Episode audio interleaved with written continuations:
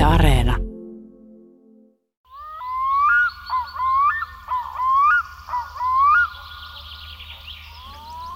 Kasteisina aamuina voi päästä hetkeksi näkemään, miten valtavasti hämähäkin seittejä on ympäristössä.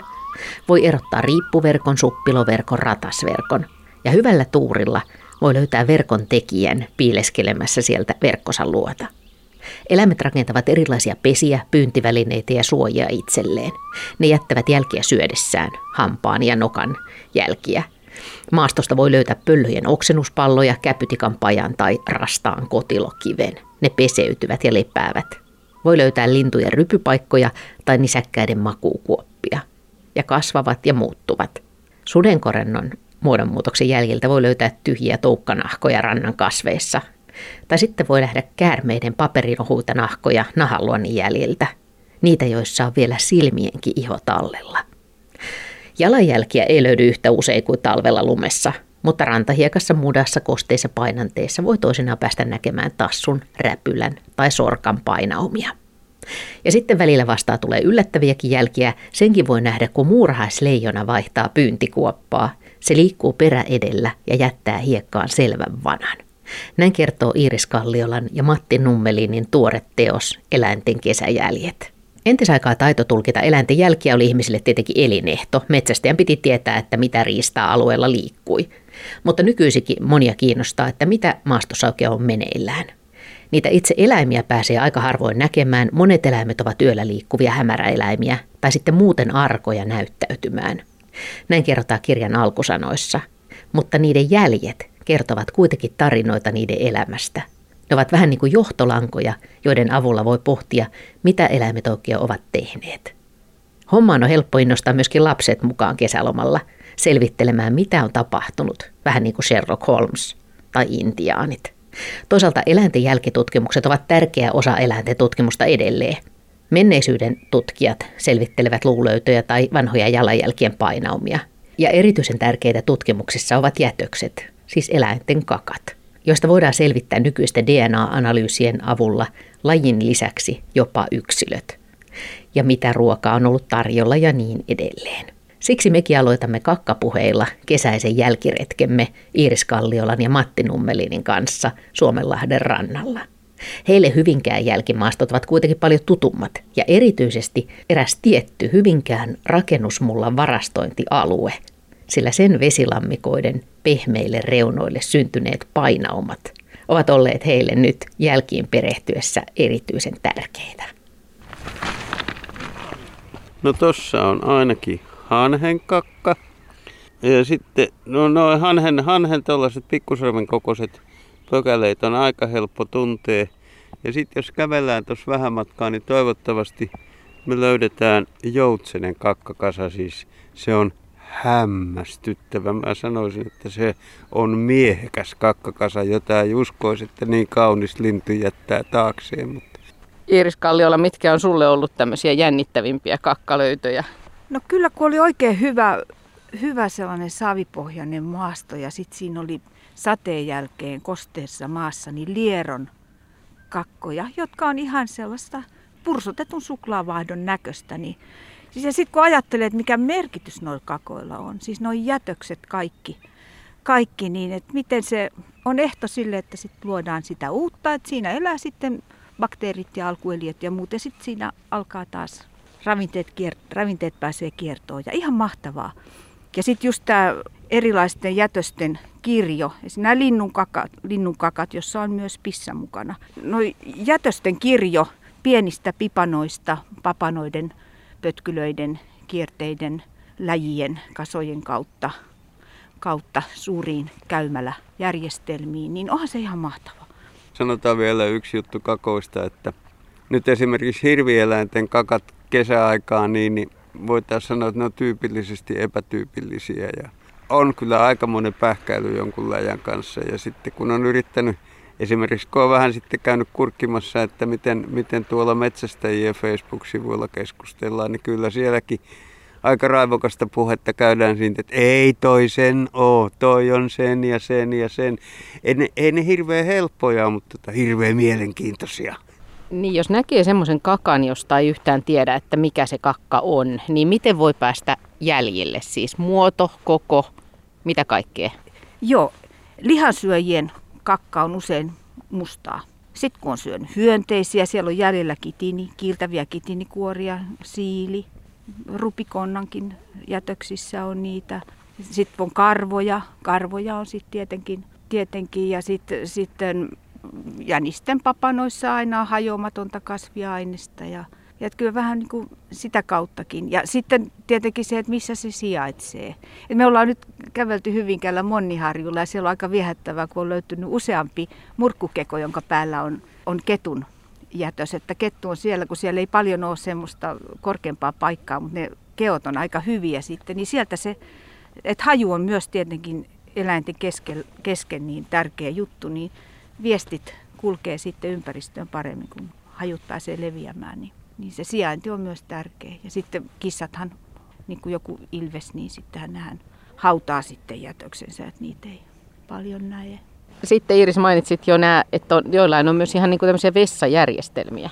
Joo, supikoiralla saattaa olla hyvinkin, hyvinkin laaja, siinä on eri-ikäistä jätöstä ja siinä on höyheniä ja kaikenlaista muutakin sitten, eri, eri väri, väriskaala on laaja ja näin poispäin. Ja sitten taas mäyrällä niin on selkeät kuopat. Tänne on rajatumpi alue, mutta tota, oikein selvät, selvät kertymäkasat.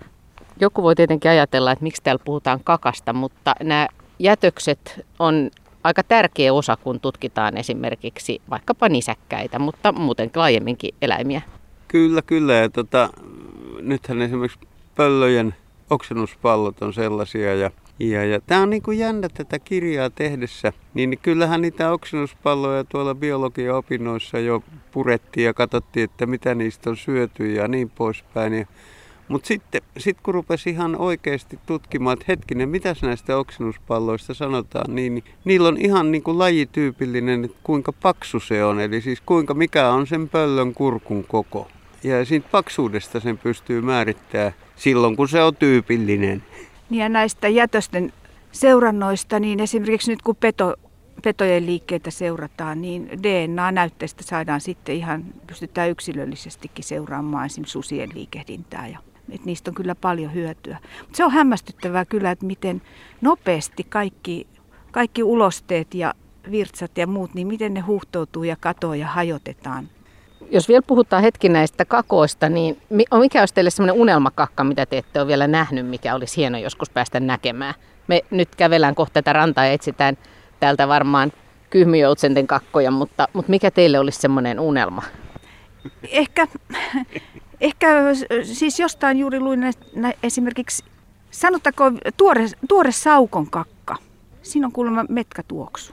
Makea, makeahko. Onko sitä joskus kuvattu, että orkkideamainen vai orvokkimainen? Orvo. Orvokkimainen se taisi olla. Vaikea uskoa, mutta mahdollista tietenkin. Mutta eihän ne hajuviestit ole meille tarkoitettuja, että ne on niiden lajitovereille, että haiskoot mille vaan. Ei se saukonkakka olisi tosiaan niin, niin sitä olisi kiva päästä haistelemaan, kun sitten taas nämä lähisukuiset, niin kuin minkki ennen kaikkea. No hillerillä on samanlainen kakka kuin minkillä, joka kuulemma haisee tosi pahalle. No niitä nyt pääseekin tässä, kun tätä merenrantaa kävelee, niin täältä saattaa löytää hyvät minkinkakat haisteltavaksi, mutta se saukko olisi kiva, kun ne saukot on vielä yleistynyt. Toi on hämmästyttävä tieto, kun ajattelisit kalansyöjällä nyt ei olisi mikään orvokin tuo tuoksunen jätös suoraan sanottuna. Samoin se ilveksen kakka, että jossain oli maininta, että se tuoksuisi hyvälle makeahkolle, mutta ei oikein nappaa. Tässä on nyt vielä selvitystyö kesken, mutta miten siis kun te rupesitte tekemään tätä kirjaa eläinten kesäjäljistä, niin istuitteko te, mä kuvittelen, että istuitte pöydän ääressä ja rupesitte heittelemään ideoita, että mistä, mitä kaikkia jälkiä on vai miten tämä lähti, lähti käyntiin?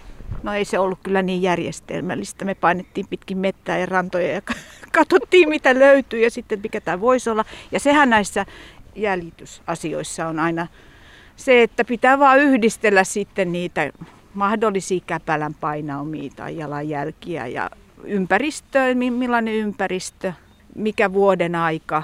Sitten palapelejä koottiin ja totta kai me lähdettiin sitten vähän eliöryhmittäin ja näin. Näistä aloituksesta vielä, että mikä tuossa oli selvää, että ihan tällainen uusi alue on tota, hyönteisten jäljet. Esimerkiksi lehtisyönnökset, että kun on reikä lehdessä, niin, niin siitäkin joskus pystyy sanoa, että ainakin mihinkä, mihinkä lajiryhmään ne, tai on käärö siinä lehdessä, tai, tai tota, on niitä miinoja. Sekin on jännä, että kun näkee sellaisia kiemuraisia käytäviä lehdessä, niin, niin siitäkin voi päätellä, että onko se kärpäsen tai perhosen tai kovakoiriaisen tekemä. Nimittäin kärpäsen toukka, sitä kun katsoo suurennuslasilla tai ottaa kännykällä kuvaa ja suurentaa, niin kärpäsen toukka kakkii sen käytävän reunoille. Ja sitten taas, jos siinä on ollut perhostoukka tai kovakoiriaistoukka, niin se kakka on siinä käytävän keskellä. Näin on kakkasi hyönteistenkin, hyönteistenkin jäljissä tärkeä juttu joskus. Niin ja sitten sekin, että se tuo uutta ulottuvuutta sit siihen, kun liikkuu luonnossa. Että mä ainakin katselen vähän eri tavalla nyt puiden runkoja. Se on kiva ajatella, että siellä niinku vuosikausia niin siellä toukan tollerot kehittyy. Että joka viidennessä haavassa runko haapsasia ja onhan se ihmeellistä. Monestihan just tuhojen kautta ajatellaan esimerkiksi näitä hyönteisten jälkiä, että voi ei, täällä on hyönteisiä, mutta, mutta ehkä nyt viime vuosina on alettu ymmärtää se, että, että kun puhutaan tästä luonnon monimuotoisuudesta ja myöskin hyönteiskadosta, että, että ne hyönteisethän on se, joka pyörittää tätä luonnon monimuotoisuutta, että ne on, ne on tärkeitä. Niinpä, niinpä. Tota, ja hyönteisiäkin tosiaan niin, niin joku esimerkiksi ampiaispesän rakenteesta voi, voi saada jonkinlaisen kuvan siitä, että minkälainen ampiainen, vaikka ne on niitä tuttuja palloja siellä ulkohuussin katossa, joita, joista ei nyt välttämättä kauheasti tykkää, mutta esimerkiksi niin, niin pensasampiainen, joka sitten tekee tuonne pensaaseen, niin, niin sillä on siinä pallon ulkopuolella myös sisääntulokäytävät, ei pelkästään siellä pohjassa se iso reikä. Ja, ja tota, yrittää saada, että ei välttämättä tarvitse niin kuin nähdä sitä itse ampiaista, että mikä se on, mutta voi saada pienen vinkin, että minkälainen ampiainen se on itse asiassa rakentanut sen pesän. Ja tavallaan, että mitä enemmän tutkitaan, niin sitä paremmin aletaan ymmärtää, että ei nämä ole vaan niin kuin yksittäisiä lajeja, että on puu ja on hyönteinen ja on, vaan miten hienosti ne kaikki liittyy toisiinsa ja miten elämät kietoutuu toisiinsa. Ja varsinkin just näiden hyönteisten kautta, niin miten tiivis yhteys niillä on sitten niin puiden sieniin ja muuhun. Että se on, me ihmiset ei tajuta vielä tätä verkostoa. Kun lähdetään miettimään eläinten jälkiä ja nyt tosiaan kesäjälkiä, niin mitä kaikkia jälkiä eläimet jättää siitä, että ne ovat paikalla joskus olleet? No pesä on tietysti yksi, jos niillä on semmoinen pesä. No sitten on erilaiset käytäväverkostot, sitten on jalanjäljet, sitten on nämä kakat. Syömäjäljet, kaikki koverteet ja miinat ja muut. Ja ihan miten on käsitelty saalista. Kannon päällä voi olla petolinnun saaliin käsittelypaikka ja, tai sitten rastaan kotilokivet. Sitten eläimistä jää sulkasadon yhteydessä jää sulkia ja höyheniä. Munia, munankuoria, niistäkin voi päätellä, että mikä on ollut sisällä olleen poikasen kohtalo. No sittenhän tietysti klassinen jälki on, on kävyt. Tuosta mä otin taskuun pari käpyä, eli tota tämmöinen oravan syömäkäpy, joka, jonka se on nikertänyt tolleen niin kuin hyvin ripsuseksi. Ja jos sen, jos sen on tota myyrä syönyt, niin, niin tota, siinä on sitten, se on ihan tasaisen siisti, tai jos sen on tikka syönyt, niin se on, noi käpysuomut on silleen ihan hapsusia, tai jos sen on käpylintu syönyt, niin, niin noi käpysuomut on halki. Itse asiassa näitä siis oravan syömiä, myyrän syömiä ja tota, käpylin, tai käpytikan hakkaamia löytää aika helposti, mutta nyt kun on niin kun silmä auennut, kun on ruvennut etsimään noita käpylinnun syömiä käpyjä, joissa se on se käpysuomu halkastu, niin kyllä niitä löytyy, mutta niihin, kun ne on niin kuin hajallaan, niin ei niihin, kun oravan syönnökset on usein valtavassa kasassa tai, käpylinnun syö, tai käpytikan syönnökset, niin, niin, niin näitä käpylinnun käpyjä niin ei välttämättä aina löydä, ellei, ellei niin kuin osaa katsoa. Siis tässä, tässä niin kuin aukeaa silmät vähän eri tavalla. Ja sitten tosiaan reviirimerkinnät on myös semmoisia, että meillä kyllä tutut lammas, lampaankasvattajat on niin kuin lähettänyt meille ilveksen raapimajälkiä puissa ja sitten kun hirvet sarviaan keloo, niin, niin niitä niitä jälkiä näkee joskus pensaikoissa ja puissa. Mä kun lueskelin teidän kirjaa, mä tässä just tiira lensi ohi, niin opin senkin, että se tiiran räpylä ulottuu vaan puoleen väliin sitä jalkaa. Että tämmöisiäkin asioita voi katsoa sieltä esimerkiksi, että ne räpyläjalat ei olekaan kaikilla vesilinnulla samanlaisia. Joo, ja sitten oli ihan hauska jälkihuomio meidän mökkiseudulta, että siellä tuotetaan paikallista olutta, joka liittyy kurkeen. Mutta sitten siinä pullon korkissa olikin harmaa haikaran jälki, mistä tietenkin jälkiviisaana pystyi mainitsemaan panimomestarille. Niin kuin se on se, harmaa haikaralla on, on pitkä takavarvas. Ja kurjella taas takavarvas on noussut niin, kuin niin ylös, että se kurjen jälkivaksi on iso, niin siinä ei sitten takavarvasta näy ollenkaan. Ja niitäkin nyt tuolla pelloilla, kun on tota, tulvat laskenut keväällä, niin, niin, niin tota, löytyy sitten. Siellä on kiva niin kuin kahlailla. Sieltä löytyy lokijäljet ja sieltä löytyy sorsanjäljet ja sieltä löytyy töyhtöhyypän tyypillinen kahlaajajälki, joka on myös sellainen takavarpaaton, tai siinä on hyvin pieni takavarpaajälki. Niin kuin puhuttiinkin tuossa aikaisemmin, niin talvisista lumijäljistä voi myös katsella sitä yleistä askellusta ja sitä, sitä niin kuin miltä se jälkijono näyttää, mutta yleensä kun puhutaan kesäjäljistä, niin pitää turvautua yhteen tai muutamaan, muutamaan jälkeen ja sitä sitten katsoa tarkemmin. Joo, näin se tota, on, ja se on joskus tosi hankalaa, että kun jälki on yleensä epätyypillinen, tyypillisesti epätyypillinen, että se on astunut vinoon tai se on liukastunut tai jotain, mutta hauskaa se kuitenkin yrittää miettiä, että mikä se oikeasti on, ja sitten yrittää katsoa, että löytyisikö niin kuin vähän eteenpäin, kun kävelee, niin, niin saman eläimen parempi jälki. Ja näitä on kiva valokuvata. Aika monet noista kirjan kuvista on kuvattu Hyvinkäältä sellaiselta mullan tai maa-aineksen varastointialueelta. Ja siellä on semmoista hyvää pintaa, että sateen jälkeen kosteaa sileetä siellä kasojen reunamilla, kosteita sileetä maa, maa-ainesta, niin siihen jää oikein hyvin painanteita. Ja sieltä on löytynyt sitten joitakin jälkikuvioitakin ja käyntijälkiä. Niin esimerkiksi semmoinen harvinainen jälki kuin västäräkin jälki. Et kun on sellainen kosteen ranta, jos on pehmeätä, niin siitä se västäräkin jälki löytyy. Mutta voitte kuvitella, että menkääpäs nyt siltä pihavästäräkistä etsimään se västäräkin jälki. Niin ei ole helppoa. Niin sekin oli musta hauska, kun rupeaa ajattelemaan tosiaan näiden jälkien kautta vaikka sitä, että hirvellä ei ole niin kuin yläetuhampaita. Tai että tosiaan, niin kuin tuli, Iiris sanoitkin, että siitä munasta voi katsoa sitä asiaa, että onko se poikainen päässyt sieltä ulos vai onko sen joku syönyt sieltä munasta. Että monia asioita voi, voi, kun miettii tarkemmin sitä eläimen rakennetta ja sen elämää ja sen, niitä yksityiskohtia, tai, tai just tämä, että vaikka oksennuspallo, että kuinka iso on se kurkku, tai minkälaiset ne, se kakka on, että mitä se eläin syö, tai miten leveä se yleensä on. Et, niin, ne on aika hauska ajatella silleen.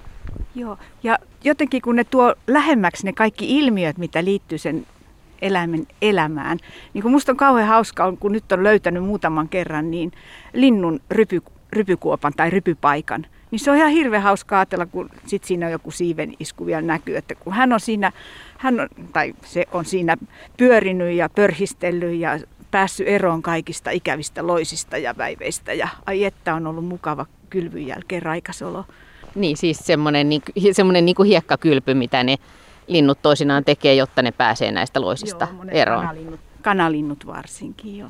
Ja varpunen on sellainen kanssa, joka on hyvä kylpämään hiekassa, että joku tällainen teeren rypypaikka, sitä kannattaa esimerkiksi katsella metsässä, kun on puu kaatunut.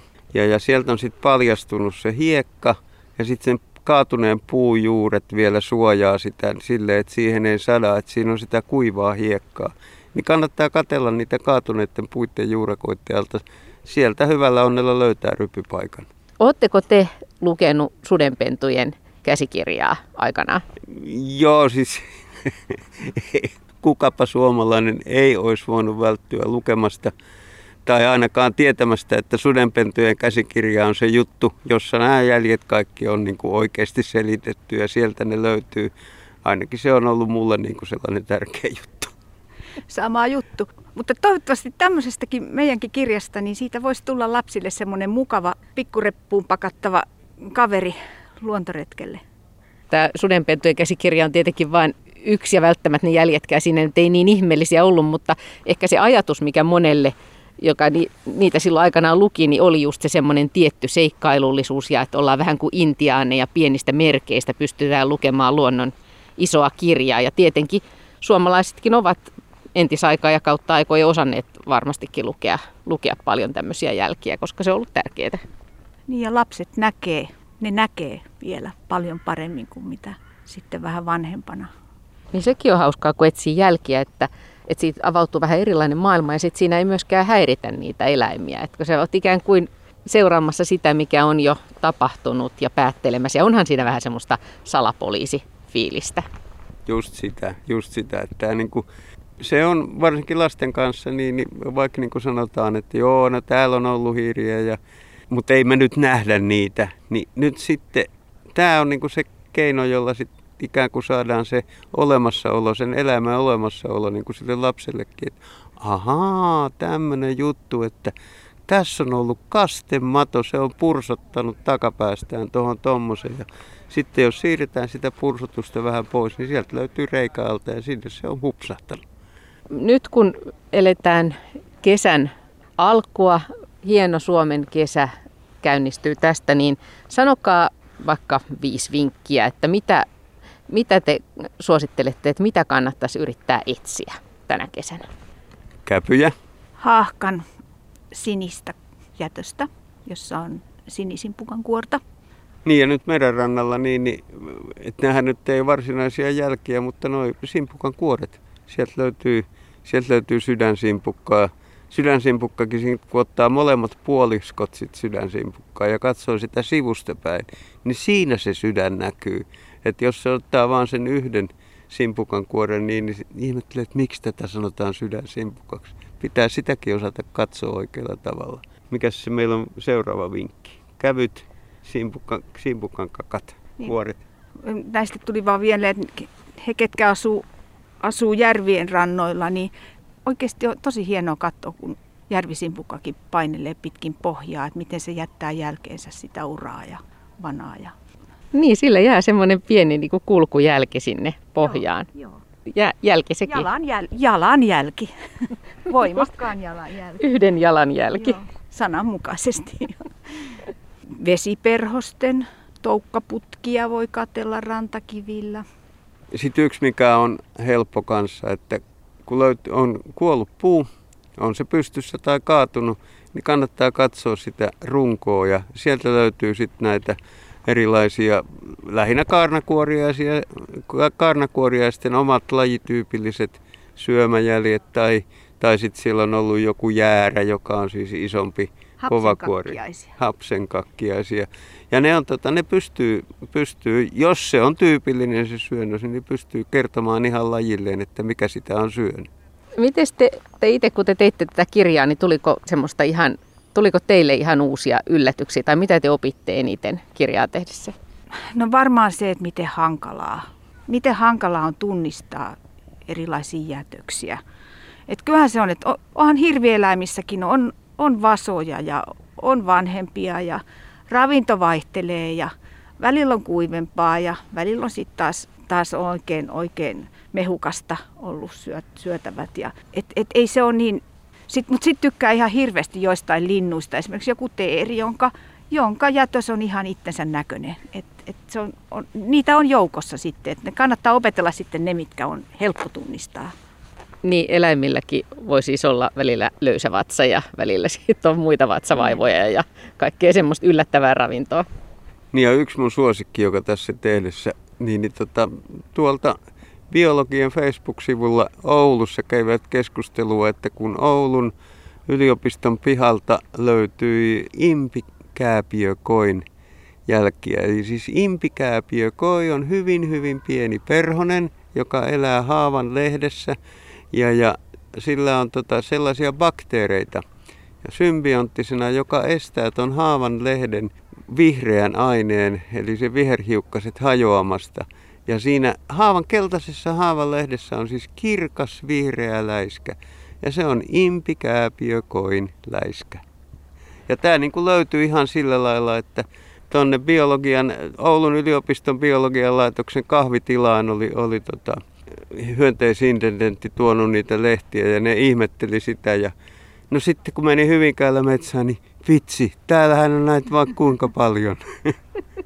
Korkeasaari muuten on ihan hyvä, että mekin saatiin Korkeasaaresta apua, että esimerkiksi tyylikäs villisiajälki, niin se on Korkeasaaressa otettu. Ja, ja nämä tota, komea riviste oksennuspalloja, joita, jos tuossa kirjassa löytyy kuva, niin, niin mietittiin, että mm, no, no joo, että, mistäs, että onhan niitä oksennuspalloja, mutta tänä kesänä nyt ei ole tullut yhtään vastaan. Ja sitten soitettiin tutulle Korkeasaareen ja sanottiin, että eikö sun työpaikan lattialla näitä oksennuspalleja lojuja.